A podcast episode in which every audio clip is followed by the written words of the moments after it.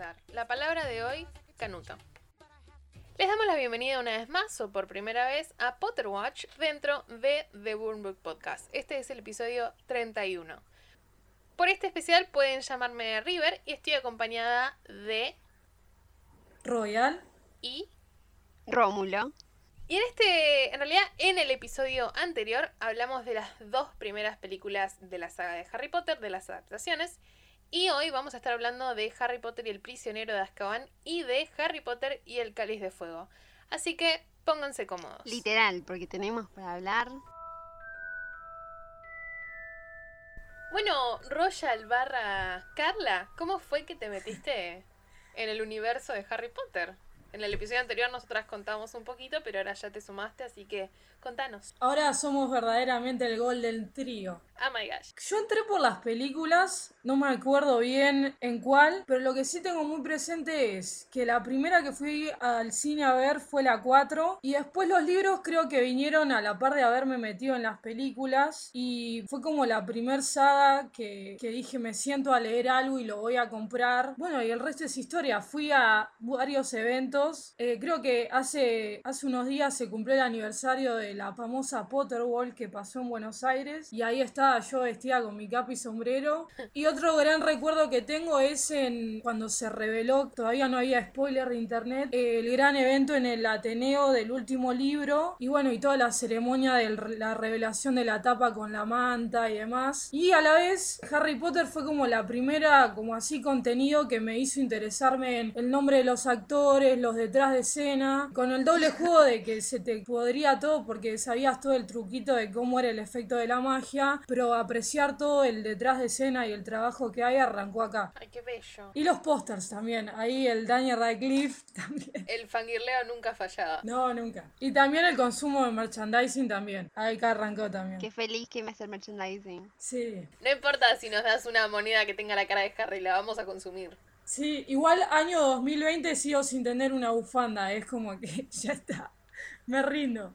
Yo creo que le, le pedí, no, no me acuerdo si fue con, con el cáliz de fuego justamente, que le pedí a mi abuela si me hacía una de Slytherin y me terminó haciendo una de Gryffindor. Uh. Así que dije, bueno, ya fue, vamos a consumir. Bueno, igual ya todo. lo vamos a hablar. Ya lo vamos a hablar, pero la 4 creo que tiene como la mayor cantidad de trajes que decís, quiero esa remera, quiero...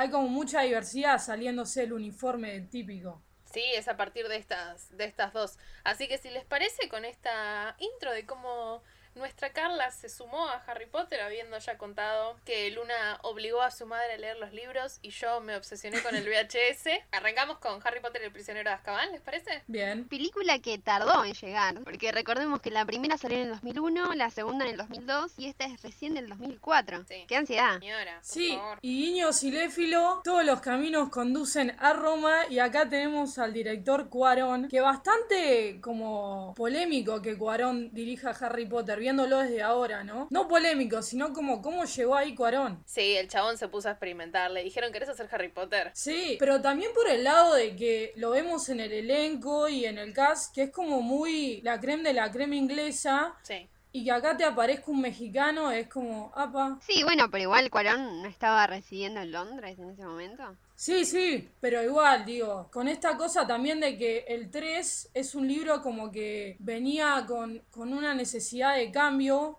pues ya vamos a ir diciendo, tiene como un despliegue de locaciones y criaturas que es como que tenía que romper tal vez con, con la visión de lo, del director de las dos anteriores. Puede ser, tal vez. Animarse a más. Claro, tal vez Columbus también era un poco muy navideño, como decía Luna en el episodio anterior. Infantil. Infantil, exacto. Tal vez es eso también, ¿no? Que esta ya se mete mucho más en lo que es lo más sombrío de Harry Potter. Claro, sí, Sí. hay un quiebre que se nota bastante ya desde la fotografía, digamos. Hay como, bien habíamos dicho, creo que lo dijiste vos, habíamos vi una variante en la paleta de colores. Sí, Y hablando de cambio, acá ni más ni menos se trasladan a Escocia, que ya es como te da un, una gama de, de variedad visual bastante importante, mucho más sombría también, como decían. esta película tiene una fotografía que me, me fascina. Hay mucho aire libre en esta. Sí, sí, sí, vemos No mucho necesitas agregarle nada a esa naturalidad. Bueno, y si les parece, arrancamos con el reparto nuevo. Así es. Uf, la cantidad que hay acá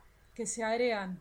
Porque como La ya que les sí. dijimos, las dos primeras películas, al poquito tiempo de que se estrenó Harry Potter y La Cámara Secreta, el actor que hacía de Albus Dumbledore falleció. Así que para Tenemos nuestras varitas hacia el cielo. así es. Para esta ya cambiamos y ahora el que lo interpreta a partir de ahora en la saga es Michael Gambon.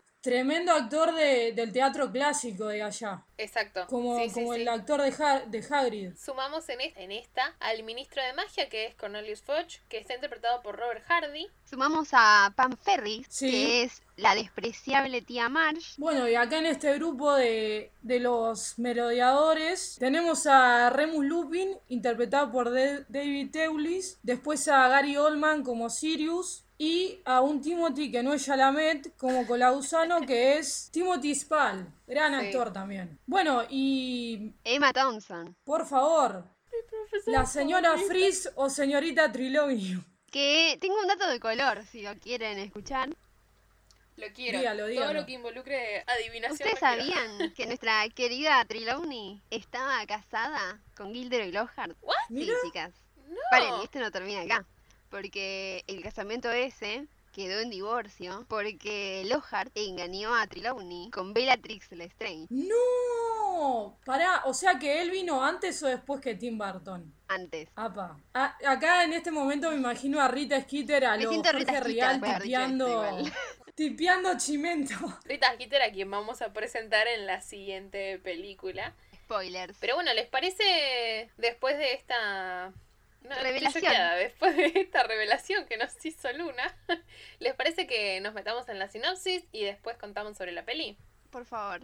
Vamos. En esta entrega del tercer año de Harry, volvemos a escuchar de la prisión mágica Azkaban, que hablamos de ella en el episodio anterior. Y Sí. esta vez la famosa prisión es, digamos, sensación. Va, no es sensación, sino que es preocupante, porque es la primera vez que alguien se fuga de ella. Y es Sirius Black, quien es un reconocido asesino. Y obviamente, chicas, es atrás de Harry para asesinarlo. Obvio. Y sí. No esperábamos menos de esto. Bueno, ya creo que esta película, más allá de las puntas que veníamos tirando de los grandes cambios, es que dejamos de tener a los chicos como nenes y acá comienzan a ser adolescentes y el verdadero desafío de actuar, ¿no? Porque malo bien en las anteriores queda todo medio, sí, dibujado con la ternura, pero acá ya son grandecitos y comienzan como a mostrar sus... No a mostrar, pero tomamos más en cuenta el desempeño actoral. Claro, está también lo cómodo que tal vez lograron sentirse en el set en base a, a Cuarón, que cayó un día y les dijo, miren, quiero que me hagan un ensayo sobre sus personajes. Y es como que tal vez eso también los ayudó a explotar, ¿no? Con esto que decís, está una anécdota que Rupert no lo hace, Sí. Har- eh, Daniel lo hace a medias y Emma viene y presenta 16 páginas, La literal. quiero, la quiero mucho. Y con esta cosa que vos decís de comodidad también, Cuarón propone esto de que usen su propia ropa por fuera del uniforme y a la vez acomodar al uniforme como ellos quisieran. Esta cosa de la corbata desatada, la camisa arremangada y es esta cosa bien informal que ya los comenzamos a ver de otra manera. Y no solamente tenemos el cambio de ropa, sino que tenemos algo que es para mí esencial, que es la personalización de cada varita. Sí.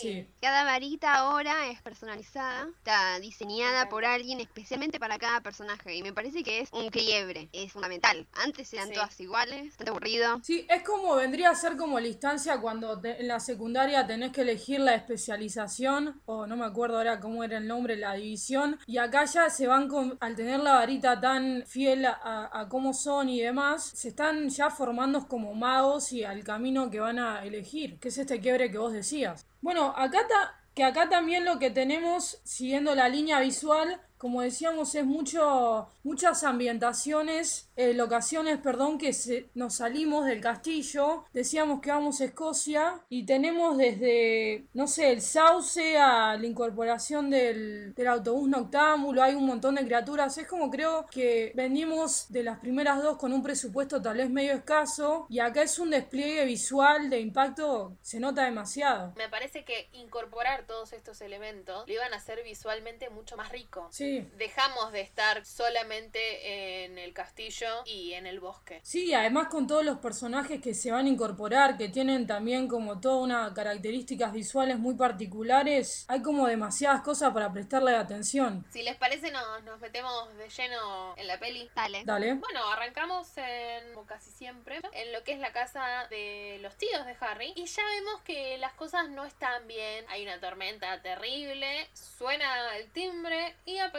la tía Marge, que ya arranca bardeando. Es este personaje más despreciable que la tía Petunia. Totalmente. Y bueno, como estábamos diciendo antes, es interpretada por Pam Ferris, que encima no tiene un buen antecedente con la magia. Recordemos que es Tronchatoro en Matilda. Y mientras Ajá. están comiendo, Oh, es verdad. empieza a agredir a James y a Lily de una manera. Primero, que dice que James era borracho porque no trabajaba. Y después que la compara a Lily con una perra. Y dice que si la perra tiene algo malo, se lo pasa a los cachorritos. Señora, ¿le parece esa analogía? Ay, sí. Porque a- lo hacen sentar ahí para que sea el blanco de todo. No deben tener ni qué hablar, entonces poniendo a Harry ahí, tiran la lengua como...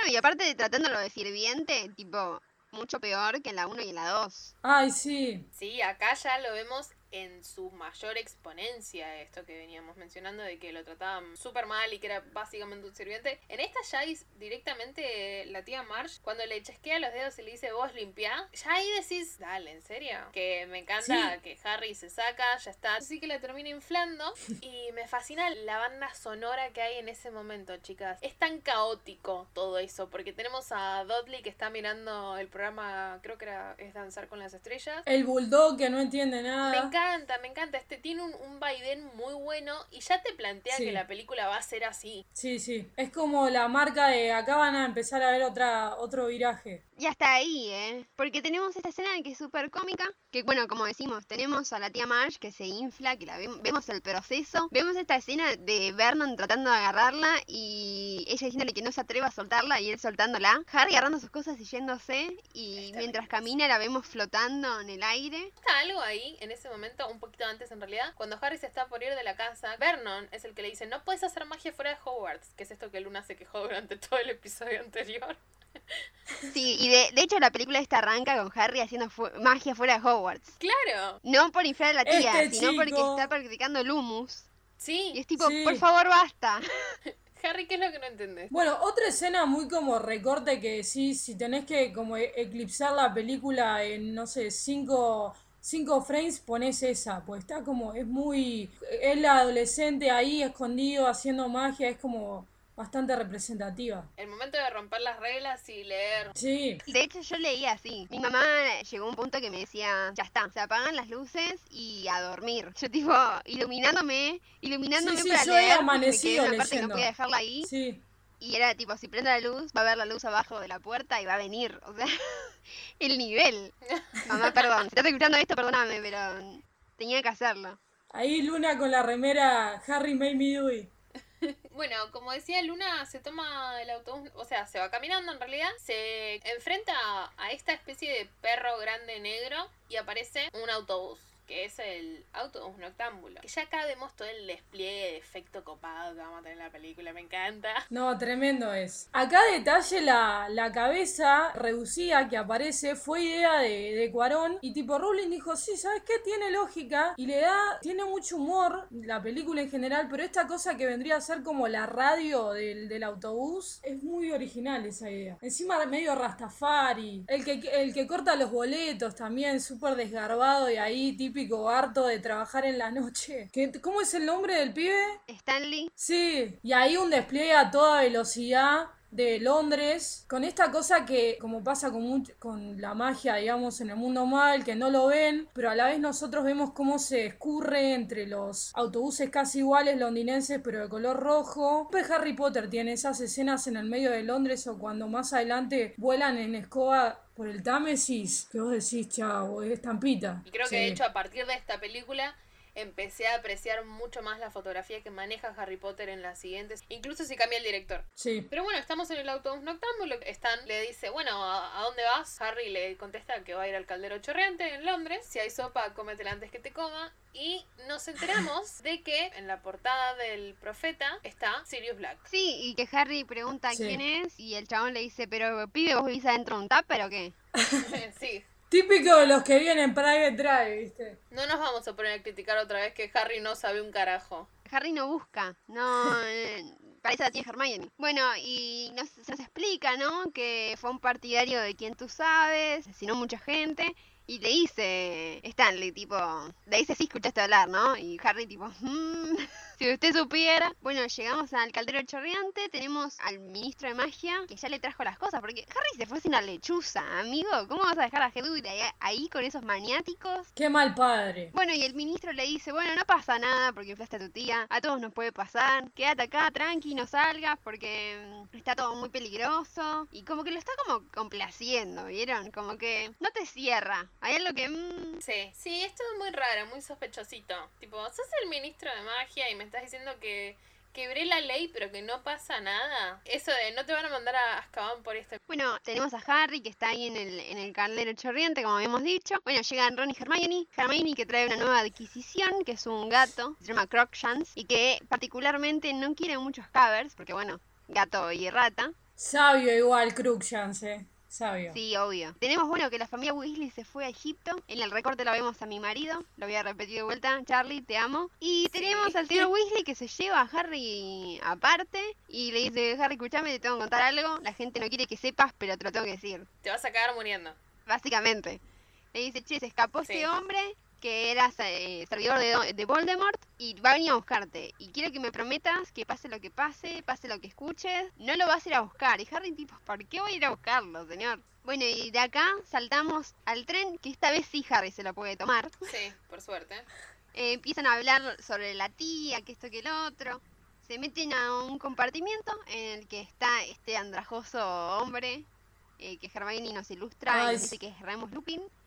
Eh, que parece que está dormido, tipo se pegó alta siesta. Sí. Después de tal vez sacar la petaquita, pero bueno, eso no lo vemos. No creo que tome Lupin. No tiene pinta. No, pero, pero digo, lo digo en el sentido del aspecto que da, que está así medio dejado, medio ahí que se pasó un par de estaciones. Bueno, y están con este hombre que no sabemos si tomó o no, pero bueno, sabemos que es Remus Lupin, y de la nada se para el tren. Claro. ¿Qué pasó? Nos quedamos frío. sin... Claro, eso, se, se congelan las... Hay como una especie de escarcha en las ventanas, todo de forma muy abrupta y el típico hilito de hilo y bueno, acá es como que se pudrió. Comenzamos a, a conocer a la, a la horda de criaturas que va, que va a aparecer, que es el Dementor. Súper terrorífico que aparece y decís, vaya, está, acá se cagan muriendo. Lo que había dicho Arthur va a pasar. Sí, y ahí Lupin se incorpora totalmente y bueno, despliega este hechizo que va a estar muy presente. Pero en realidad Lupin no lo dice, pero sabemos que es un patronus, un aspecto patronum. O sea, Sí. creo que Lupin está tan avanzado en, en justamente va a ser profesor que no tiene necesidad de evocar el hechizo. Y bueno, sale esta luz que hace que el dementor escape. Bueno, y mención especial al trabajo de, de efectos en el movimiento de ese velo del dementor, que podríamos decir que, que tiene como una similaridad con esta cosa de la capa, los Nazgûl del Señor de los Anillos, pero a la vez es como una cosa de espíritu, está, está bastante bien logrado. Me encanta eso que, que acabas justamente de mencionar. Me encanta cuando, cuando Lupin se, se levanta, tipo, re dormido de la siesta. Onda, me está jodiendo. Me Hay un olorcito a parca acá. bueno, y ahí ya comienza el club, va, al menos desde mi lado, el club de fans de Lupin que tipo les da chocolate. Tipo, yes. Sí, totalmente. ¿Cómo hace este chocolatito que les va a venir bien? Bueno, algo que quería mencionar es que algo que me gusta mucho es esa transición. No sé si está bien dicho, no soy cine, chicos. Pero vieron que cuando está el dementor y empieza a robarle los recuerdos a Harry, como que la pantalla se empieza a oscurecer y cuando Harry se desmaya, nosotros dejamos de ver con Harry. Ah, sí.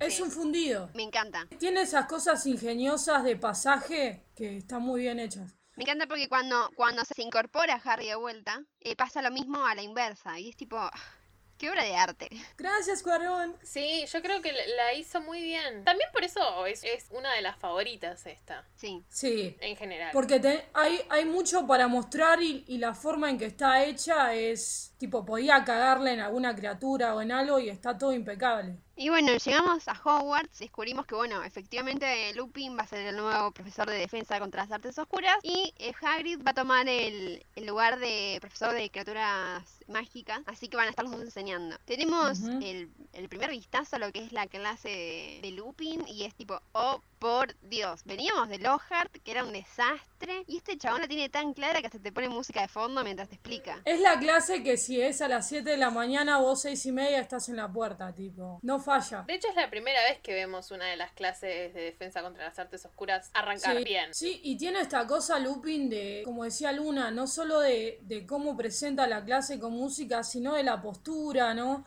Tiene como otra cosa menos protocolar, seria. Totalmente. Por si no se dieron Bueno, cuenta, la- vamos a Lupin. Sí. Bueno, y no sé si es en esta primera vez o en otras que vamos viendo que aparece esta criatura. eh, perdón, esta. Sí, es una criatura que, con la que tienen que practicar el hechizo, que son los Bogart. Sí, que, es acá. que evocan. Ah, es acá bien. Que evocan tu miedo, ¿no? O sea, toman la forma de, de tu propio miedo. Y bueno, ahí es una escena con bastante ritmo a medida que van pasando los alumnos. Y vemos desde una araña hasta el mismo Snape, pero ridiculizado. Sí. sí, y ahí es cuando le toca a Harry, todos sentás como medio un poco ansiosos. Uh, sí. Y es el momento, Harry, tu historia puso triste a todo el orfanato. que es como todo a ruinas. Literal, hay algo que quiero decir antes de meternos en el hogar de Harry. Es que no me acuerdo si es Padma o es Sí. Parvatil. Creo que es Parvatil, la Sí. gemela que está antes de Harry. Que el Bogart toma la forma de la serpiente Sí. de la 2. Y que cuando le hace el ridículo, amiga, ese muñeco da más miedo que la Es serpiente. terrorífico. Amiga, ¿no se te ocurrió otra cosa que no te diera más miedo? Digo, no sé, porque es bastante creepy ese muñeco. Sí, aparte se va contenta, como diciendo, "Ja, lo logré. Y decís, ¿Te "Ah, parece? ¿Estás segura que lo lograste? Ya que estamos hablando de, esa, de ese momento, se me viene Malala gritando ridícula en vez de ridículos. Sí, con esto que veníamos diciendo de Harry es el típico de, ay, todo para que el profesor le preste atención. A Rupert le preguntan, típica pregunta medio cliché de que agarrás algo de la película, pero le tiran qué sería, o sea, cuál sería tu Bogart y tira igual, que tiene el mismo miedo que Ron a las, a las arañas. Sí, de hecho lo, lo mencionamos en el episodio anterior que el flaco, cuando está grabando lo que es escena con Aragorn en la 2, actuando, se la está pasando mal posta. Ah, sí, la sí. está pasando mal sí. en serio, tipo, déjenlo, pobrecito. Bueno, y los, los Phelps, los gemelos, le tenían fobia a las, a las ratas. Y encima acá dejaron de usar una mecánica, una posta con Scragger, chao. Bueno, nos metemos con el, con el Ward de Harry que, oh sorpresa de nadie, es un dementor. Sí. De nuevo. Me mata la charla porque Lupin no deja que Harry se, se enfrente al Bogart. Bueno, se enfrenta a él, da por terminar la clase y después le dice a Harry, por un momento tenía miedo de transformarme en Lord Voldemort. Y fue como, bueno, un, un tipazo Lupin. Le ibas a dejar que aparezca Voldemort ahí en el medio del, del aula. Ah, sí. Igual podría haber pasado, eh. Bueno, tenemos esta charla y tenemos el partido de Quidditch que se da en las circunstancias más raras, porque veníamos viendo partidos de Quidditch con unos días soleados. Tenemos esta Sí. lluvia torrencial, Gryffindor Hufflepuff. También es raro porque siempre lo vemos a Slytherin, no vemos a Hufflepuff. Sí. Realmente, como mencionar que antes de- del partido, el día anterior, la clase de Lupin que la imparte Snape. Es averiguar sobre hombres lobo. Mm. Es en esta que tira la famosa página 394. Exactamente. Es esa, sí, sí. Vemos que Hermione Sí, cae ya. de la nada. Sí. Como venimos viendo aparte. Es verdad. ¿Cómo es posible que estés en...? Bueno, y tenemos este, Tantas este clases. partido, que les voy a tirar un dato de color, que vamos a hablar después de él, pero el buscador con el que está compitiendo Harry en este momento es Cedric Diggory, solo que bueno, no es Robert Pattinson en este momento, pero cronológicamente sí, sería eh, Cedric Diggory. Y bueno, Harry empieza a buscar las niñas. Vemos de vuelta en las nubes este perro que se nos dijo en la clase de adivinación que es un presagio de muerte, que nos está siguiendo a Harry. Sí. Tranquila. ¿Cómo amo ese diálogo? Es el Grim. Y se empieza a congelar toda la escoba de Harry y para sorpresa de nadie lo atacan los dementores y se cae de, de su escoba 30 metros hacia abajo. Sí. Lo salva Dumbledore, obviamente. Mis hechizos favoritos. Creo que Arrestum Momentum es uno de mis favoritos. Ay, Me sí. Encima la, en el doblado incluso queda bien la cadencia de cómo lo dice. Sí, es muy bueno. me- ¿Por qué también vemos que siempre es con Harry el tema de los Porque es un dementores? boludo. Eh, s- sí.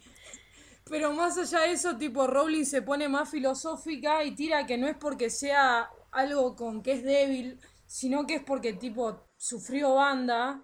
Entonces hay como más como miedo y recuerdos a, a chupar, que es lo que hacen. Sí, igual eh, hay una explicación, pero la vamos a dar más adelante. Dale, Stay stay tuned. Sí, totalmente. Bueno, y tenemos que Harry se despierta en la enfermería, la escoba, hecha de ñicos. Y encima tenemos que eh, Sirius Black fue visto en Town, que es tipo cerca Sí. de Hogsmeade. Es, o sea, está ahí, dando vueltas por ahí. Qué tremendos eh, decorado el de Hogsmeade. La verdad que sí, este pueblito al que Harry no puede ir porque no tiene firmado su autorización. Hmm. Entonces Pillo agarra la capita invisible. Y mientras está escapándose, se cruza con mis amados gemelos que le dicen, ay Harry, sos un tarado, toma. Te vamos a explicar un par de cositas.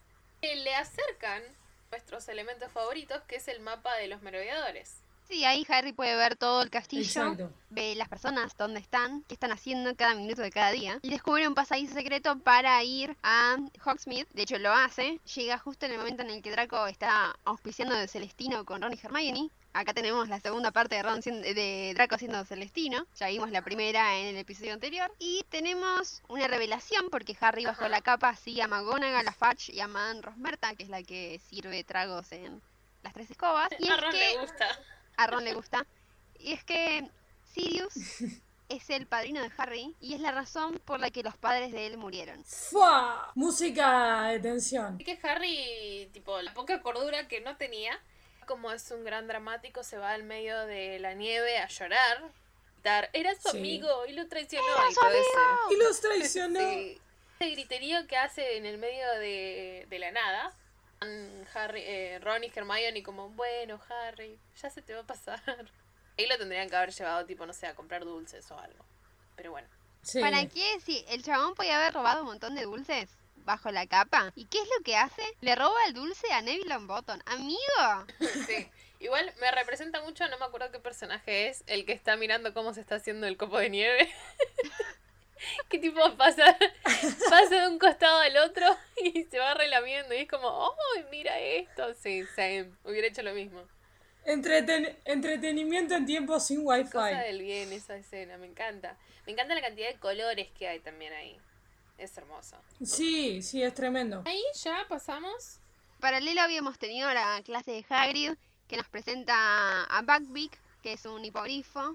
Muy, bastante creíble, ¿eh? Con Envejeció muy bien, Buckbeak. hipogrifo. La verdad que sí. Que uno de los desafíos era, esta película tuvo mucho storyboard y era que no hay tantas ilustraciones para inspirarse, sí, esfinges y otras criaturas, entonces acá había que medio tirarse a, a confiar en, en lo que podía salir entre mezclar ave y, y medio un conocimiento de imaginario. Por eso digo que envejeció, envejeció muy bien esta idea de Sí, que en realidad lo, lo único que creo que estaba hecho en material era la cabeza. claro, era, tenía toda una estructura robótica Exacto. después. Jugaban con las dos, sí.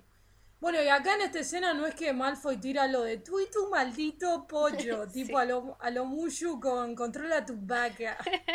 Exactamente. ¿Quieren otro dato de color? Tire, tire.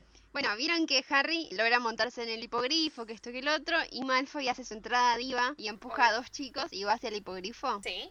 Bueno, uno de los Sí. chicos que empuja ahora está casado con Margot Robbie. Sí. ¡No! Sí, es verdad. Míralo vos a Duraznito. Literal. Que Margot Robbie estaba obsesionada con Harry Potter, es verdad. Margot Robbie diciendo, yo me enteré hace sí. poco y si me hubiera enterado antes me hubiera casado antes. Bueno, tenemos bueno que a Malfoy lo ataca el eh, Buckbeak Sí, y eh, el consejo escolar decide ejecutar a Buckbeak exacto. Ay, eh, Dios. porque es peligroso, que esto que el otro. Creo que es una de las escenas más tristes. Ahí Hagrid tirando piedritas y diciendo que, El que lo van sí, a ejecutar. Aparte vemos el amor que le tenía. Paralelo encima. Sí. Tenemos la escena que más me rompe el corazón, que es Lupin y Harry hablando en el puente sobre James y Lily. Ay, Dios. Siempre, siempre lloro, chicas. Me hace muy mal porque lo vemos ahí y Es un lo, sentís todo desprotegido a Lupin. Es un Tenés ganas de abrazarlo y decirle, che, Sí. guacho, no sé por qué la vida te está fajando tanto, pero, Pero nosotros siempre queremos abrazar a Lupi. En la cita por momentos Es un no. Pero en, en la 3 todo el tiempo lo quiero abrazar. Carla está diciendo es un personaje que. No, esto, súper humano, sí. Y además creo que tipo de perfect casting es como, sí, es ese actor. Sí, aparte venimos de que ya le enseñó a Harry a lanzar el Patronus y que encima tuvo ahí también una conversación súper súper corazón a corazón de que el momento más feliz de Harry es un momento con los padres y que le dice, sé que no es real y Lupin lo mira como diciendo, oh, Claro. Chiquito.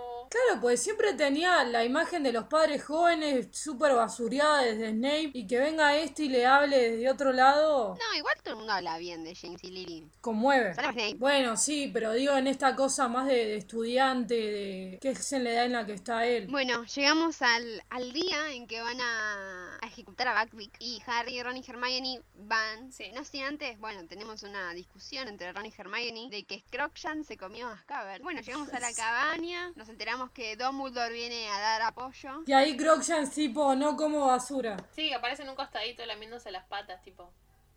Yo no me comía a nadie, chicos. Aparece Dumbledore. Eh, nos enteramos que Dumbledore va a ir a apoyar a, a Hagrid en, en la ejecución. Buckbeak está todo atado ahí, pero yo te lo libero, ¿sabes cómo? Sí, con- Me cago a trompadas con quien hay que, haya que cagarse a trompadas. Dios. Ay, sí, aparte de eso de, mírenlo, le gusta oler el viento entre los árboles. Ay. Dios. Ay, s- encima el HDP, Cornelius ahí apoyando todo, apurando todo el Sí, trámite. es un soquete, Cornelius. Nos, nos enteramos que Scabbers está vivo. Ron, que tiene una respuesta del ojete con Hermione diciéndole que se va a disculpar con Crookshanks. Se van, escapan por la puerta de atrás, eh, llegan a la cima de la colina. Ah, esperen, nos debemos un momento. Nos olvidamos de un momentazo. Sí, por favor, te doy, te doy los El punch. Nos olvidamos del momentazo que es que ellos están yendo a la cabaña y se cruzan con que están también Malfoy y sus secuaces ahí y que están, ah, mirá, vinieron al evento, sí, lo van a matar y me voy a quedar con la cabeza y que estás como, algún, alguien le puede meter una trompada a Malfoy y lo digo como persona que ama a Malfoy. Así que Hermione Como señora Malfoy. Exacto. Así que Hermione nos hace los honores y le dice eh, despreciable y maldita cucaracha. Y le mete una piña. Ahí, de lleno. Le quiebra la nariz. Qué escena del bien. Me encanta. Y bueno, de esta escena Me de encanta. bien pasamos a la escena, como dije antes, que están los tres sobre la colina mirando y tenemos el momento meme de Hermione abrazándose a Ron, Ron abrazando a Hermione y Harry ahí tipo, chicos, estoy aquí. Sí. Controlando la saga. Sí. Yo también quiero Can Porque aparte, es lo que me imagino yo en este, en este momento? Todos sabemos que el guionista era muy shipeador de Harry y Hermione. Pero para mí, Alfonso Cuarón no. Por eso nos dio momentos Hermione que atesoro en mi corazón. Sabes que sí. Hay muchos. No sé si fue tipo por esta, por, por las hormonas de adolescente, pero tipo uno ve el material incluido y Rupert está pintado. Emma y Daniel están tipo, ay sí, eso, como con una sintonía que vos decís, "Mm, Lo que pasa es que también los personajes en esta justamente, ellos tienen toda una aventura paralela sin Ron. sí, sí, ni Tenían hablar. como, no sé, otra, otra conexión. Me parece que es como el río de oro tiene una relación distinta cada uno con el otro. La relación que tiene Harry con Ron no es la misma que tiene Harry con Hermione y viceversa.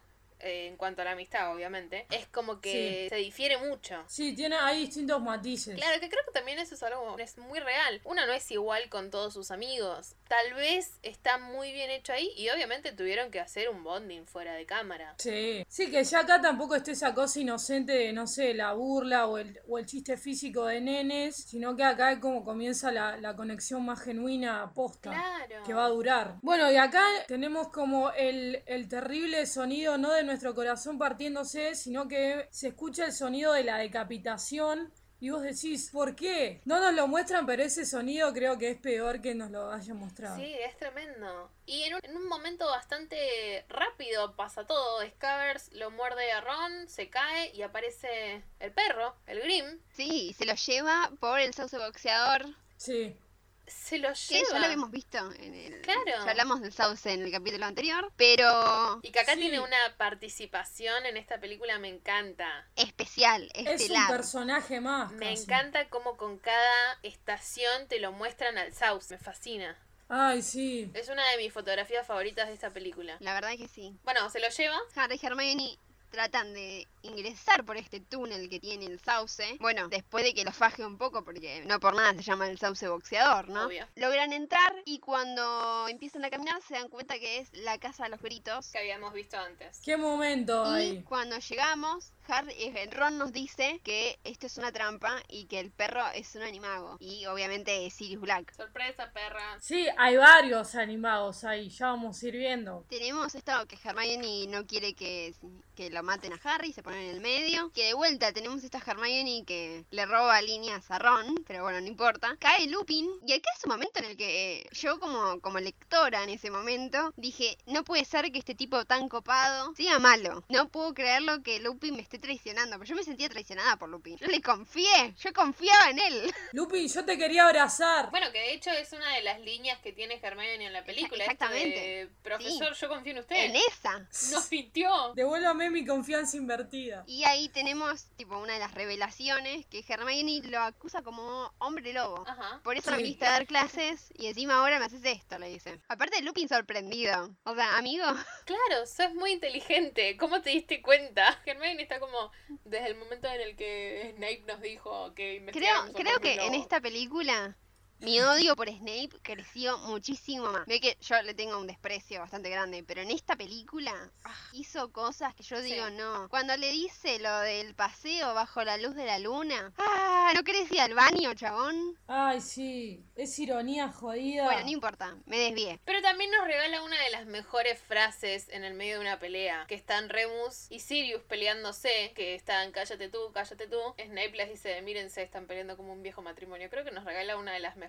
Igual, igual Ay, sí. sí. No, yo shipeo, yo shipeo, Sí, chicas. sí. Para mí ahí hubo algo Es que, sí. como si eso no fuera la revelación, revelación, nos damos cuenta, y esto es algo que para mí es increíble, esto de que agarramos elementos que ya vimos, que ya nos explicaron como los animagos, y lo retransforman. Y cuando llega el momento de, de la revelación, Scavers no es una rata, es un animago, mi cerebro se fue a otro lado, chicas, yo no lo podía creer. La cantidad de momentos metamorfosis que tiene esta, esta película, lejos de ser metamorfosis, pero por ejemplo, venimos desde lo de la tía transformándose a todo este boom de un secreto y revelación tras otra.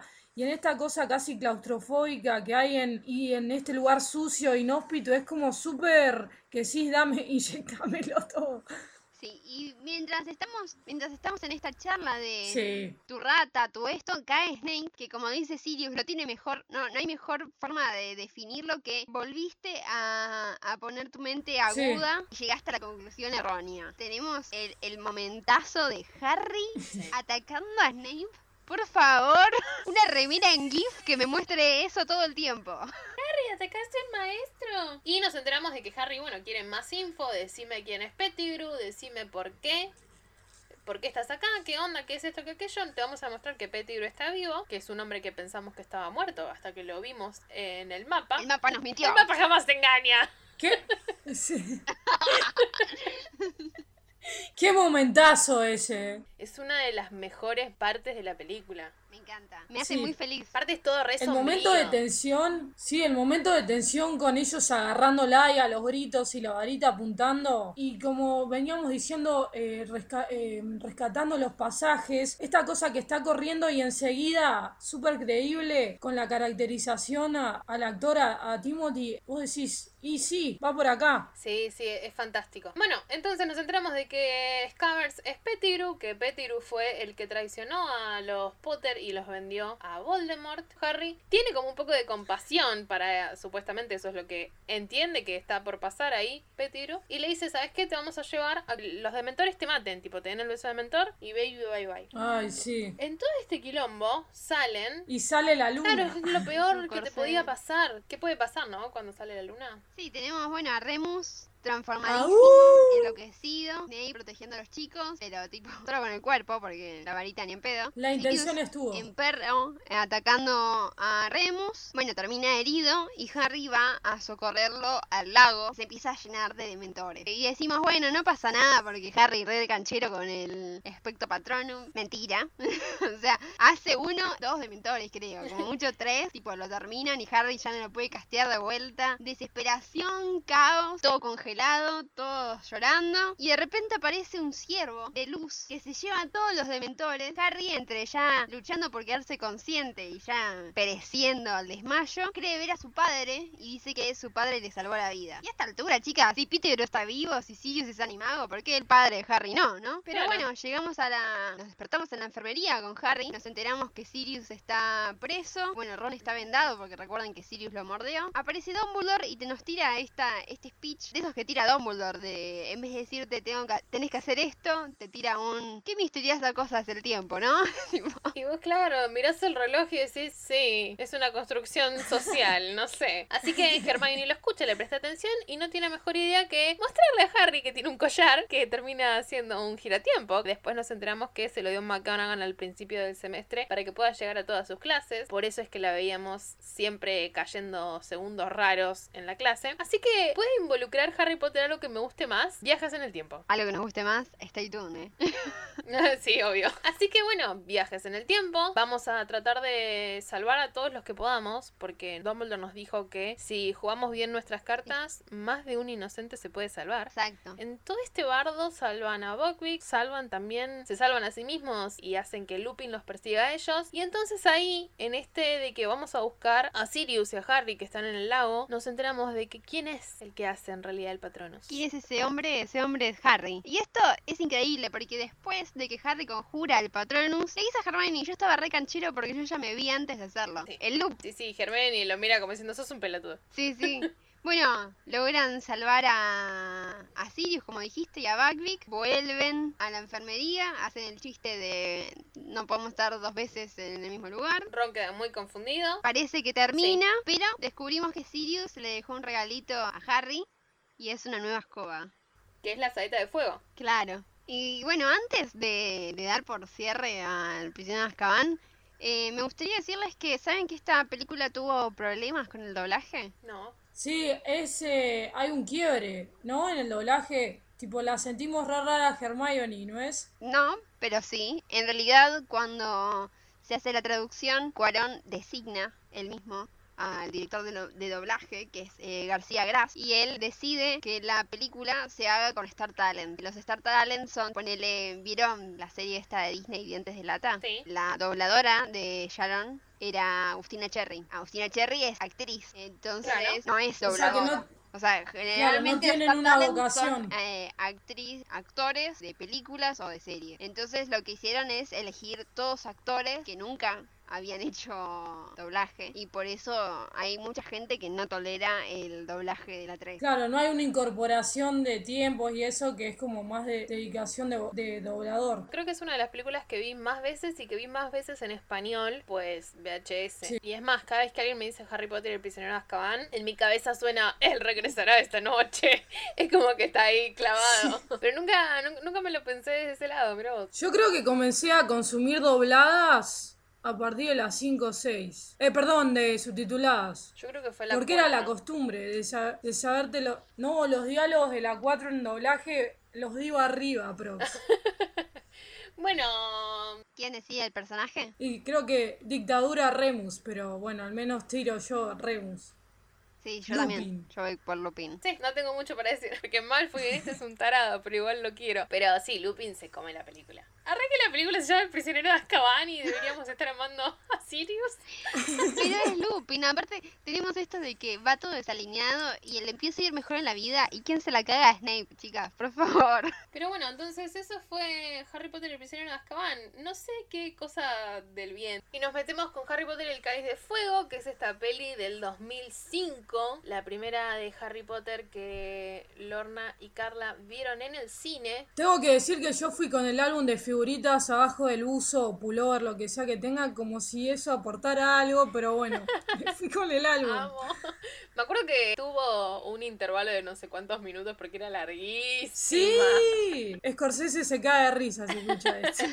Y la dirección dirección de esta película es de Mike Newell, que lo conocemos de Cuatro bodas y un funeral, El príncipe de Persia, una de mis últimas películas favoritas, que es La sociedad literaria y del pastel de cáscara de papas de Guernsey. O sea, este chavo hizo Harry Potter. Amo. Así como lo Y encima es una de las más crudas de Harry Potter. Sí, sí, tipo, ¿te imaginas decir, bueno, tenés que dirigir Harry Potter, bárbaro, bueno, y tenés que generar tres pruebas, tipo, en las que hay, ah, bueno, Sí, lo tipo el chabón que hizo Cuatro bodas y un funeral te hace la primera aparición de Lord Voldemort y decís, chango.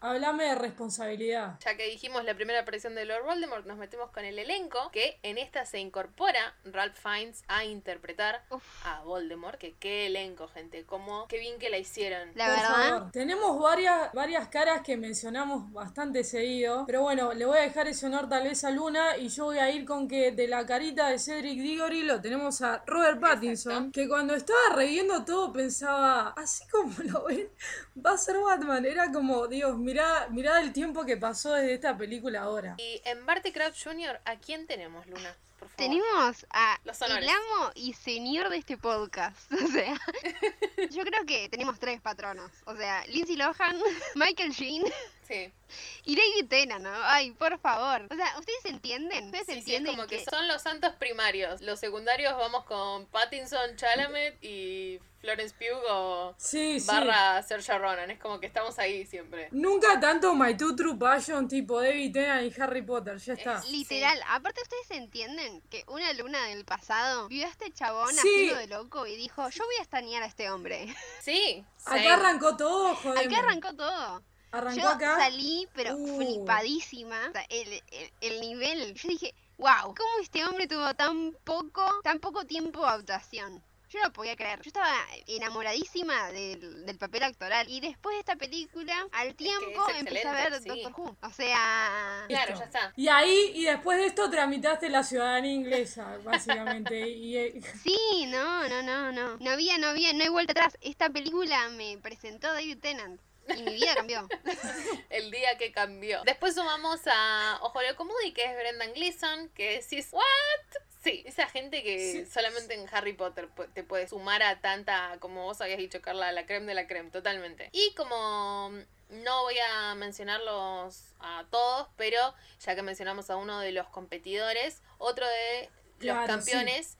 Tenemos a Víctor Krum, que es Stanislav Janevsky, y a Flor de la Cor, que es... Poesy. Gracias, ahí está. Lo arreglamos. Bueno, pará, pará. Y, y acá como, perio- como futuras comunicadoras periodistas tenemos que mencionar a Miranda Richardson en la mano de Rita Skeeter, que la veníamos mencionando. favor. Sí, Adelantando. sí, sí, la tenía acá, la tenía acá anotada porque es un personaje que de hecho después No, de por- Harry Potter y el Cáliz de Fuego me acuerdo que allá por el 2005 en Facebook cambié mi, mi trabajo en Facebook y puse que era columnista del diario El Profeta. ¿Vieron? ¿Vieron cómo nos cambió esta película? Totalmente, yo creo que sí, que el Cáliz de. Fuego me hizo un quiebre en la cabeza. Bueno, y acá es como el, el mundialito mágico, por así decirlo. Desde el inicio de la película, con el campeonato de Quidditch, a este gran torneo de los tres magos, que vos decís, la película anterior teníamos viajes en el tiempo, acá es como listo, baldazos y baldazos de magia y aventura que decís, Dios, ¿con qué me quedo? un despliegue esta película. Creo que es tal cual la escena, y ahora nos metemos de lleno, pero la escena en la que Harry entra en la, en la carpa y dice, amo la magia. Same. Literal. Same, amigo. Yo me acuerdo que vi esa escena por primera vez y era como, ay, sí, sabes que sí. Pero bueno, como dijimos, es una de las más turbias de Harry porque arranca con una serpiente que se está subiendo a una tumba y hay una pava que se está hirviendo, probablemente para hacerse un té. Sí. ¿Qué, qué construcción de, de típico inicio de película de terror todo eso? Encima los colores, como veníamos mencionando, se van haciendo cada vez más oscuros. Predomina un montón el verde en el principio. Me fascina. Sí, siempre el inicio, eh, el indicio de cuán cuánto se iba a podrir era cómo, cómo aparecía el lodo, ¿viste? Era como, Claro.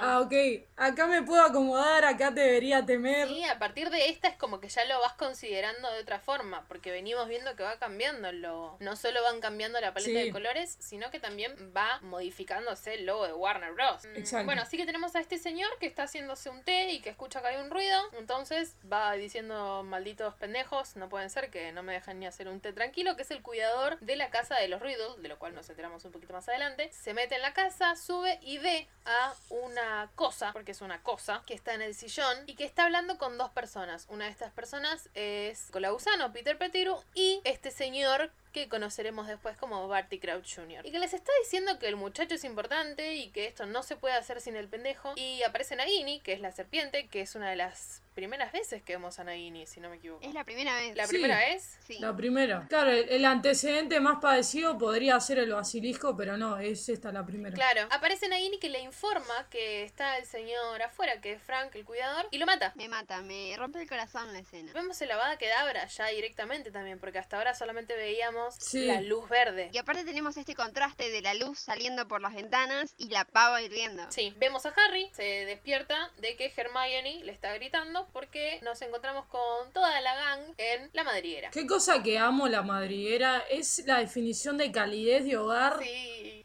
Y bueno, llegamos a este, como estaban diciendo, mundialito, que tenemos a Irlanda contra Bulgaria. Está este favoritismo por, eh, por Víctor Krum. Sí. Y tenemos que los mortífagos son estos seguidores de Voldemort que atacan el campamento de la gente. Qué aparición a los Gugus Clan que tienen, eh. Sí, y Sí, son básicamente, eso- son básicamente. Sí, cualquier parecido con la realidad es pura coincidencia. Y en el medio de todo este caos vemos que alguien conjura la macra tenebrosa. Sí. Eh, ¿Cómo dice? ¿No es el personaje de- de Barty que tira... Eh, Exactamente. Eh, Mormont. Nos morde. Moss Murder, sí. Bueno, acá no sé si era acá, pero esta cosa de, de que es como una... Tiene estos tics de nerviosos de serpiente, como veníamos diciendo, de, de- de despliegue actoral. Sí, que no deja de Se va luciendo más adelante Sí. todo esto. Sí, este, es muy bueno eso. Bueno, eso fue improvisado por David Tennant. ¡Oh my gosh! Bien, comencé. Todo lo que queremos. Y, por Ay, Dios. perdón, la- los Ah. fans de Tennant. Está, está perfecto. En todo este bardo tenemos que Harry, Hermione y Ron, obviamente no podía ser de otra forma, están en el medio de todo este bardo. Así que, bueno, varitas que van, varitas que vienen. Conocemos a Barty Crouch, que lo ataca a Harry directamente diciéndole, vos conjuraste esto. Sí, todo el caos. Y, y Hermione explicándole otra vez. A mí me molesta. Esto de que Hermione, yo entiendo que lee muchos libros, ¿no? Pero le corresponde a Ron explicarle que esa es la marca tenebrosa. O sea, Hermione viene de, de familia mogul igual que Harry. O sea, bueno, sí. bueno, Hermione le explica que es la marca de Voldemort y Harry tipo, otra vez, como un sumario de toda la serie, Harry tipo, no lo sabía. Con razón me dolía la cabeza. Así que bueno, todo dentro de todo este bardo volvemos al tren donde ya tenemos hay como una pica entre Ron y Harry acá. Está esta Mm. cosa de que Ron quiere llama a la señora de los dulces y le dice, "Sí, bueno, me quiero comprar esta cosa" y le dice, "¿Te sale tanto?" y ahí Ron es como, "No, solamente una." Harry le dice, "Bueno, che, mira, te compro." Y ahí Ron como que es medio reacio ya. Sí, hay bastantes tiras y aflojes. Y acá conocemos a Cho Chang. ¿Cuál es su posicionamiento con Cho Chang? Yo creo que es como un per- el personaje más como insípido de... Ah, Me parece una transición. sí, ni hablar. No me agrada, no me desagrada. Creo que a todos nos cae mal la gente que interrumpe al trío, digamos, ¿no? Que no sea tipo Ginny Neville. Pero a mí me caía peor Lavender. Puede ser. Nunca le creí a Cho. Pero Chu Chang también tiene esta cosa de desprecio a Hermione, que también me caía mal. Claro, pu- era una cosa como tan sutil que no tan gráfica mo- como la Vender, que era como que nunca la terminaba de, de creérmela o de comprar, mejor dicho. Sí, por eso me parece como un personaje transición, honestamente, Cho. Sí, sí. Es como que, "Ah, sí, está ahí. Sí, acá con, con esto que vos venías marcando de la tensión entre Harry y Ron aparece Cho y, y creo que la barrita hormonal que se venía construyendo desde, ay, estámonos casual en la 3, acá está como, ok, es acá, tipo, acá somos de... Harry escupiendo el jugo a Mood. Sí. Sí, sí. Igual me parece, volviendo a lo de. Y cer- cerramos con Cho, creo que. Mirá lo que te voy a decir. Me, me parece que James y Dean tienen mucha relevancia y presencia que Cho Chang. O sea. Sí, sí, totalmente. En fin, tenemos esta vuelta a, a Hogwarts que tiene un terrible despliegue de un barco que llega, una carroza con Pegasos que cae y decís, What is going on?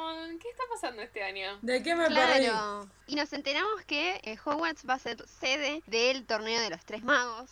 que son una celebración bastante antigua, tenemos dos escuelas que van a venir a quedarse. Claro. Sí, tenemos desde Bulgaria, Francia, Howard siendo la 6 y de estos tres van a salir los competidores. Que acá también, ¿no? En esta gran entrada que tienen como con un... No es ritual, pero... Me fascina. Sí, la entrada característica según la nacionalidad es muy buena. A mí me mata que nos hayan robado tanto y que no nos hayan mostrado que los colegios son unisex. Sí. Que la, la actriz Clemens, cuando eh, tienen que hacer esta cosa casi de entrada bailarina del colegio Buttons, decía que era como bastante, se sentía bastante torpe con todo este despliegue, porque de hecho la hermanita tiene como una especie de malla tutú, con toda esta delicadeza y feminidad en contra de los... Ay, ¿cómo se llaman los de Krum? Los de Dormstrang. Sí, que son es la rudeza con los bastones y las pieles. Claro, que, que es lo que da justamente lo que estaba mencionando Luna, que es esto de que nos da la impresión, Sí, que fueran claro, de que la de divididos. Dormstrang es solamente una academia para hombres y Bubatongs es para mujeres. Y es como,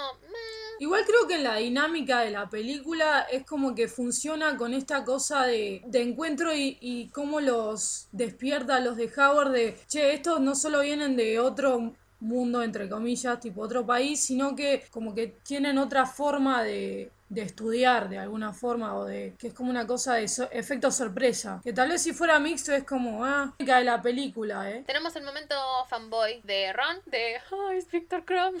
Sí, sí. Y no es Te va a jugar una mala Sí, pasada. te bajó una muy mala pasada. No es el único que llega en este día, sino que también hace su aparición uno de los profesores, que es el que se va a encargar de defensa contra las artes oscuras, como venimos diciendo, que como el profesor anterior se va, hay uno nuevo, que es, es la, la materia tipo embrujada. Literal.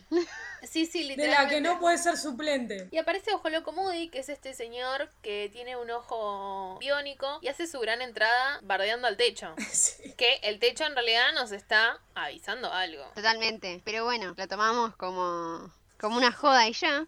Bueno, y en el, en el medio del, del gran salón está esta copa que la metodología era que el que se sintiera capaz pusiera su nombre y la copa, sí, la copa, el cáliz. ¿Es el, El cáliz de fuego, o- sí, que va a tener que ser mayor. Claro, el mismo cáliz va a, claro, va a tirar los elegidos. Que está muy buena toda esta cosa de, de animarse a poner el nombre con la luz fluorescente azul que emite el- la copa Es súper ceremonioso. y la iluminación. Sí. Esa parte tiene toda una ceremonia que es bellísima de ver. Y nos dicen que, bueno, de hecho Barty Crouch aparece y nos dice que va a ser solamente para estudiantes mayores de edad porque es heavy el tema, es peligroso. Tenemos un montón de clases de por medio, como estaba diciendo Luna, arrancamos con la clase de Moody que nos enseña los tres maleficios imperdonables, que son Crucio, Imperio y Avada Kedavra. Acá igual lo heavy es el crucio delante de Neville. La falta de tacto, ¿viste? Sí, no le podés revivir eso a Neville. Tenemos que se seleccionan los campeones de cada colegio. Tenemos a Flor Draco, que termina siendo la campeona de Bobaton. Tenemos que Victor Crumb es el campeón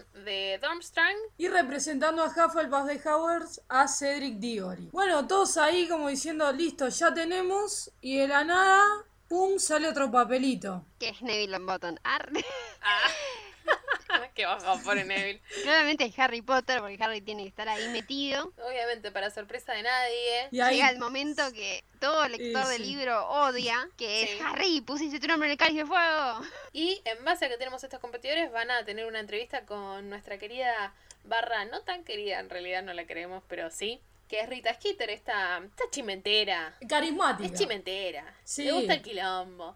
Se mete aparte a entrevistarlos en un closet, tipo, dale, señora. ¿Qué le Sí. tira a Harry que va a estar más cómodo? Que va a estar como en casa.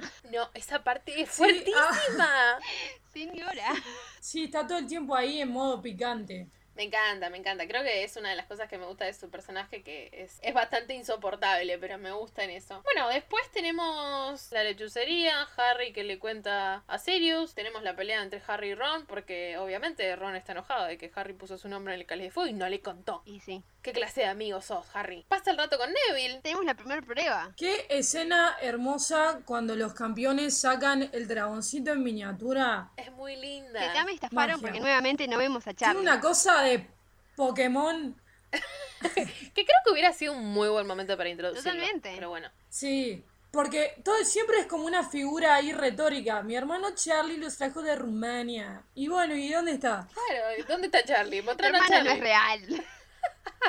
Van sacando los, los dragones, a Harry le toca un colacuerno y la prueba es que tienen que sacar el huevo dorado en el que va a estar la clave para la segunda prueba, ¿no? Claro. Que acá hay como un par de datos bastante como de apreciación a, a esto que nombrábamos al comienzo del desafío de crear todo esto. El colacuerno fue como un juego de maqueta de 4 metros Sí. y eso lo usaron como base para todos los efectos de, de acomodarlo por computadora. Y después el desafío para Daniel de esta cosa de estar saltando arriba de cosas con un fuego, pero no, no tenía contacto con el dragón. Entonces era muy de, de decir, bueno, ahí viene tal cosa mucho de manejo de audios y una escena sumamente física, tipo termina fajado con cenizas. Por lo menos creo que fue un dragón, aunque sea, que estuvo en el set después, que de hecho lo hicieron de una Sí. parte de- del basilisco. Fue como, va, reciclaremos. Ah, mira, sí, ya fue. Sí, ya está, tipo, es grande, lo vamos a reciclar. que acá me- lo adelantábamos con el tema de la ropa. Me encanta esta cosa de capa deportiva y mitones. Es re lindo. Me encanta. El vestuario de esta película es re bello. Nunca pude conseguir, tipo, esa, ninguna cosa de ni la remera del laberinto, tipo, eso me lo sigo debiendo. Aceptamos esos canjes de Harry Potter. Después del huevo, que lo logra conseguir, tenemos como este primer, no conspiración, pero plan de ganar y levantar la misma bandera que Howards con, con Cedric. De che, vos lo pudiste abrir, me dijeron que hay que ir a tal lado para poder abrirlo. ¿Y a dónde es que hay que ir? Al baño de los prefectos del tercer piso, que es un lugar muy canchero, donde volvemos a ver a Myrtle la Llorona. Sí. Me encanta el tema de todo el vitro y todos estos vidrios pintados. Ay, por favor. Con las sirenas, a ver, hello, hay sirenas de por medio, voy a estar involucrada. Same. Me encanta todo este, Hermoso. todo este tema de... Que aparte se está peinando, no, no, me encanta. Me encanta aparte los colores que se manejan en esa escena. Y que es justamente Myrtle la que le dice, ¿sabes qué hizo el otro chico? Metió el huevo en el agua. No pun intended. Porque resulta que Harry no tuvo mejor idea que abrir el, el huevo de oro Sí. afuera. Nunca leer las instrucciones, ¿viste? No. Nunca, es Harry. Bueno, donde se enteran de que entonces la prueba número 2 va a ser en el lago negro. Exacto. Y la preocupación más Exacto. grande es que tiene una hora. ¿Cómo te aguantas la respiración una hora? Rescatando algo que amás. Qué temazo ese, eh. Tipo, lo cantaría, pero no sé si la producción está de acuerdo. Dale, dale. Cantalo, El temazo de las instrucciones. cantalo. que dice, eh, espera, donde nuestras voces suenan, ven a buscarnos, que sobre la tierra no se oyen nuestros cantos. Nos hemos llevado lo que más valoras y para encontrarlo tienes una hora. Listo, ese fue el momento karaoke. Y nos centramos entonces de que se llevaron a alguien importante para Claro. la vida de los campeones al fondo del lago. Tranqui. Que acá también otra cosa, eh, no, no llega a ser hechizo, pero muy buen despliegue el tema de cómo iba cada uno a aguantar la respiración. Claro. Y tenemos las branquialgas con Harry, que una escena muy... Pobre, a Neville no lo tratan bien nunca, que le dice, Neville, no te ofendas en la biblioteca cuando están buscando, pero no me interesan las plantas. Oh, el flaco te está ayudando. Claro, es el único, aparte ya se había peleado con Ron y es como que es el único que en realidad le Claro. daba bola. Manotazo de O ahogado. sea, aprecia un poquitito a la gente, Harry. Sí, después tenemos a Fleur que tiene como esta especie de burbuja, ¿no? Sí, un casco Sí. bruja. Cedric también tiene uno igual. Y sí, y después Cram, bastante bizarro, con mi- siendo mitad tiburón. Y tenemos en el, en el fondo del lago a Cho, a mm, la hermana de Fleur, a Ron y a Hermione. Y Harry está como, bueno, me voy a llevar a todos. Real. Como con el carrito en el primer año. Lo quiero todo. Sí, sí. Aparece una de las sirenas y le dice... Los Grindylows también. Aparecen todos. Hay un despliegue de criaturas de Claro, negro que me encanta. Sí, y la recreación de este fondo acuático, que con las algas y demás, y la, la realidad de ese movimiento, que tuvieron que crear un, un tanque de agua de 2 millones y medio de litros, tipo acá Greenpeace se mataba, y para tratar de aguantar la mayor cantidad de tiempo la respiración, si igual eran bloques de escenas de 11 segundos, practicaron medio año antes. Sí, lo mínimo. Algo que no mencionamos es que entre los que están en el fondo del lago mencionamos a Hermione, pero al que tiene que salvar Harry es a Ron. O sea, Hermione está ahí por otra persona y es por Víctor, porque se nos pasó Mm. decir que luego de la primera prueba, la prueba de los dragones, fue el baile de El Yule. baile. Qué quilombo es de baile. El baile, sí. Sí, que ahí también hay, hay un despliegue hormonal de con quién se queda la chica bastante gráfico. Sigo llorando de que nos robaron a Draco en un traje blanco. Ay, sí. Ay, sí, cosas de la vida. ¿Se dan cuenta? Aunque sean eliminadas, ¿viste? Pero sí, no. pero no importa, llorando siempre. Por eso es que, bueno, Hermione va al baile con un traje cuasi cenicienta. Claro. Que en el libro, ¿de qué color es Luna? Dice que es blueberry, pero acá se lo hicieron rosa. Porque Emma Watson tiene esta cosa de todos esos. Tiene vestido azul en el libro y se lo dan rosa como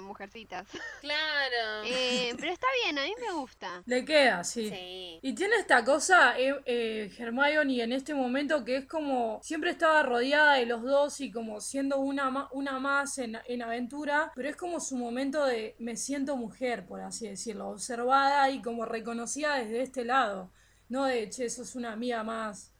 Voy a decir algo muy ñoño, pero todas las escenas de cortejo, porque esa es la palabra, que tiene con Víctor Crumb, no, se van al carajo. Esa escena en la que él está haciendo ejercicio afuera y que están todas las flacas corriéndolo para imitarlo, sí, sí. y él la mira y decís, ay por Dios. La intensidad aparte. No, es tremendo. Porque ahí, ahí mi corazoncito estaba como, pero Ron, y yo los shipeo un montón. Pero no, no, es como que Víctor Crumb era Cuando pone el nombre en el cáliz de fuego. y la mira.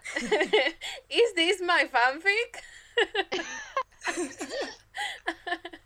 Eh, bueno, pero por eso es que está en el fondo del lago. Claro, bueno, logran salir todos y Neville está que se arranca los pelos que diciendo, oh por Dios, maté a Potter.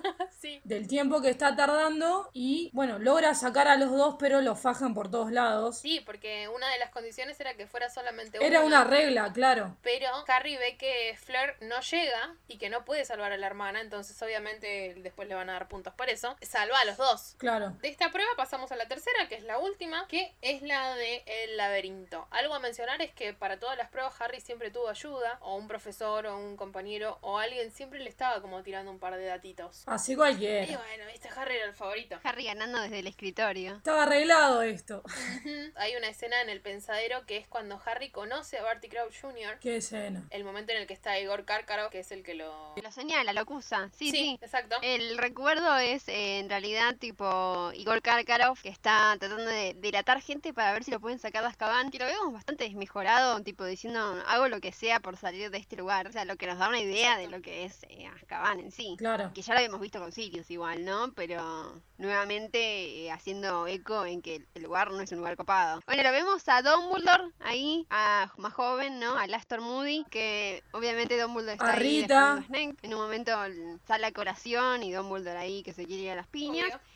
Y Karkaroff empieza a tirar nombres y en un momento dice, bueno, les voy a decir quién ayudó a tirarle la maldición Cruciatus a Frank y Alice Longbottom hasta que perdieron la cordura. Y tenemos el mejor momento que es tipo, denme el nombre, el maldito nombre. Y dice Barty Crouch. Y todos tipo, ¡Ah! Junior.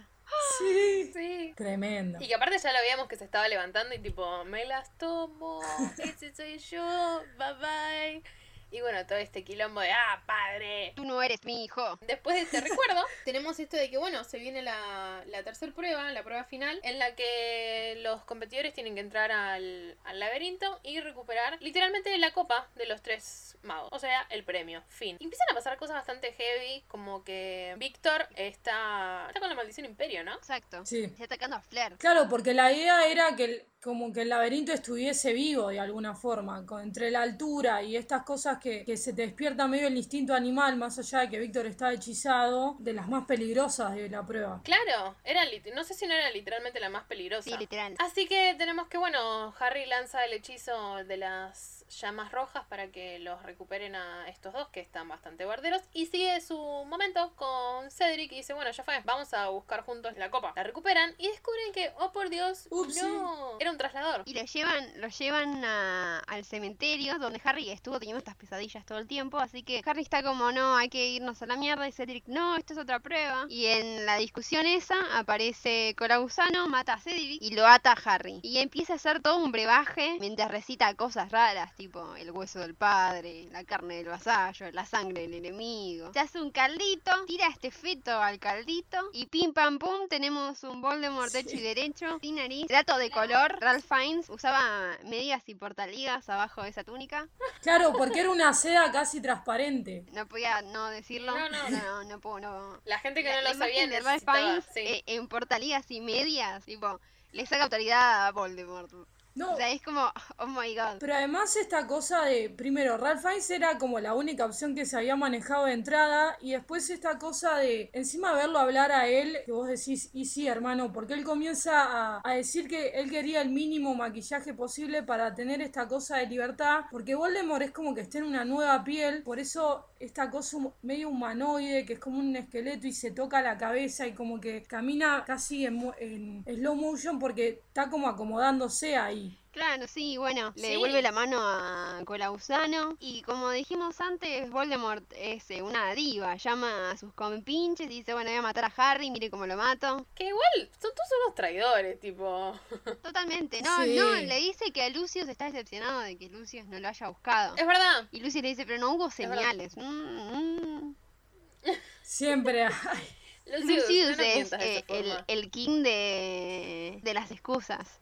Es tipo, ay, pusiste el, no, pusiste el diario, señal, pusiste el diario en el caldero. Ay, pero no tenemos pruebas de eso. Ay, ay, ay. No hay pruebas de que intenté matar No. a Harry en la película anterior. Ah, pero cuando apareció la media en el diario, fuiste En tú, absoluto. Potter, te voy a matar. Ay, bueno, pero así que tenemos todo este esta pelea entre Voldemort y Harry, que me gusta que incluso después de toda esta parafernaria que lanza Voldemort de no me buscaron, lo mira y dice, ah, mira, ahí está Harry, sobre la tumba de mi padre. Me había olvidado. Se tiene que bancar todo un monólogo casi humillándolo. Claro, y para que me digas que te olvidaste de mí, que soy literalmente lo que te dio la vida. Sí, bueno, y empieza a humillarlo, como decía Carla, que pelea, que quiero ver cuando te salgan el brillo de tus ojos cuando te mueras. ¡Yay! Igual eh, Sí. estoy obsesionada, él- es como, incluso me acuerdo en el álbum, era como de mi figurita preferida, esta cosa de, de conexión, él, él en la tumba del padre y que le mete al dedo en, en la cicatriz, como el cúmus de poder de decir, ah, este es el Voldemort que tanto venían hablando, como esa cosa de, de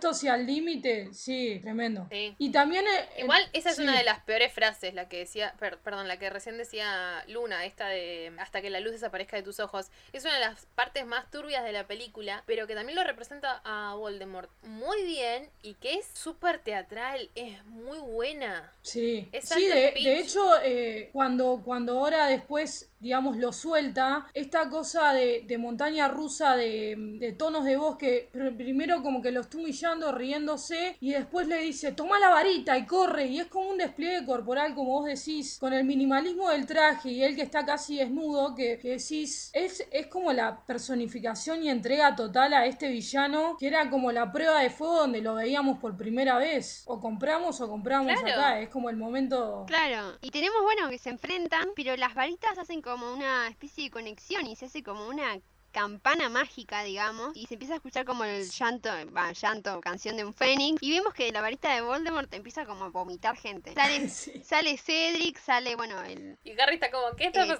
pasando? el jardinero que vimos al principio, sale sale Lily y sale James, le dicen que bueno, que es muy valiente, que lo van a lo van a detener un segundo, que agarre el traslador y que corra. Sí. Eh, Cedric le pide que lleve el cuerpo y así tipo pim pam pum se termina Akio Ay, sí. y, y aparecemos eh, en un contraste, ¿no? Porque estábamos en un cementerio todo lúgubre, todo con neblina y aparecemos en Hogwarts de vuelta en los terrenos que están todos de festejo Que están de festejo ingenuos. y de repente empiezan los gritos. Porque ve el cuerpo de Cedric y ahí creo que es una de las escenas más desgarradoras de la El película. grito esto del de padre. Amos. Sí. Cada vez que la veo lloro, pero es terrible. Sí, tiene una muy buena dirección esa Sí. escena, porque es todo como, como que la, la cámara se va moviendo rápido porque vemos como que va bajando las escaleras y como que hay gente que, que le obstruyen la vista a verlo a Cedric y eh, para mí está muy bien hecha esa escena. Sí, Es y, tremenda. y la casi el ruidito que se va apagando de, de la tribuna es como un-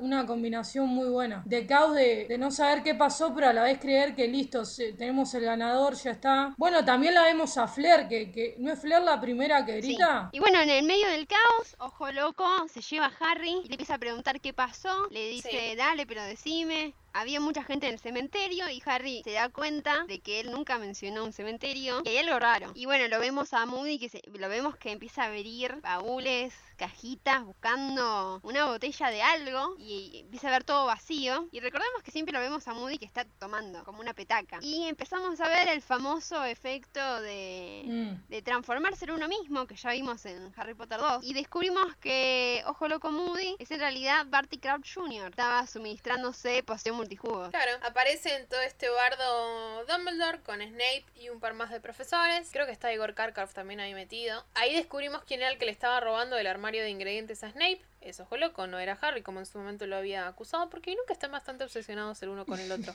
Oh no, una luz se cayó, seguro fue Harry. Oh no, seguro fue Snape. Es como que bueno, dale. Tranqui. Cuando le dice, te voy a meter esto en el jugo, y Harry le dice que son burbujas, Patético.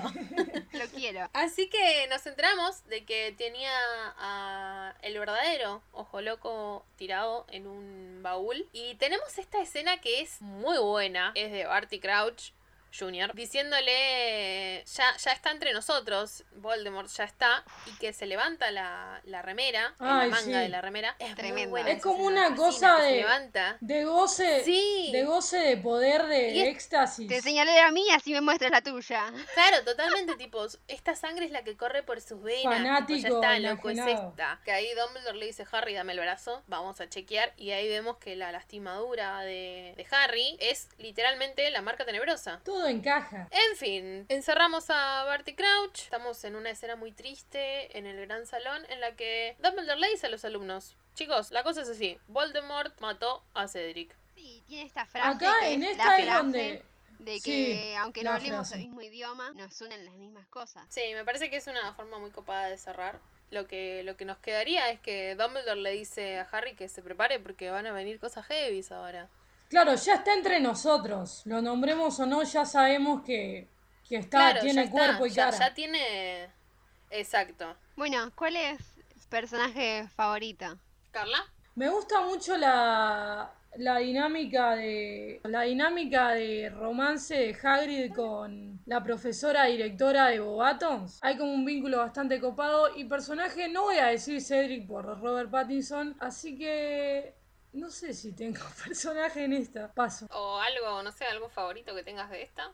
La del cementerio, cuando están el gran encuentro entre el niño que sobrevivió y el innombrable, con totalmente Sí. débil de poder, Harry sumiso, no sumiso, pero en total desventaja y todo el gran despliegue de Voldemort. ¿Favoritos Bien. de ustedes? Mi favorito en esta película, aunque no, no parece tanto, es Neville. Me gusta mucho toda esta cosa de que nos enteramos un poco más de su pasado. Sí, es verdad. y de que es ayuda a Harry y le damos como un poco más de protagonismo. Porque ya sabemos que amo a Hermione y amo a Draco, pero me parece que en esta es, es Neville. Sí, hecho Draco en esta, poco y ¿Luna? nada. Eh, yo voy a decir Barty Crouch Junior, Y obviamente. sí. No, chicas, eh, para mí el papel que hace David Tennant de psicópata está más allá de, de la interpretación que le puede dar un ser humano.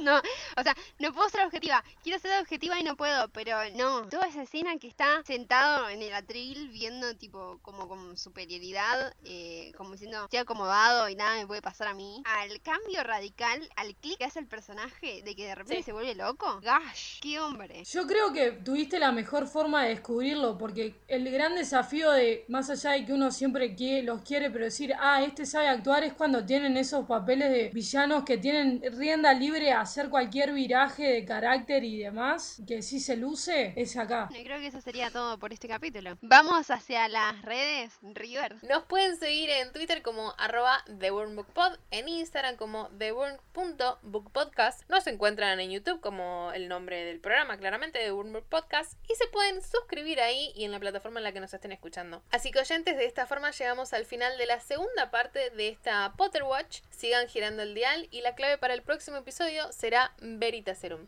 Cuídense y hasta la próxima.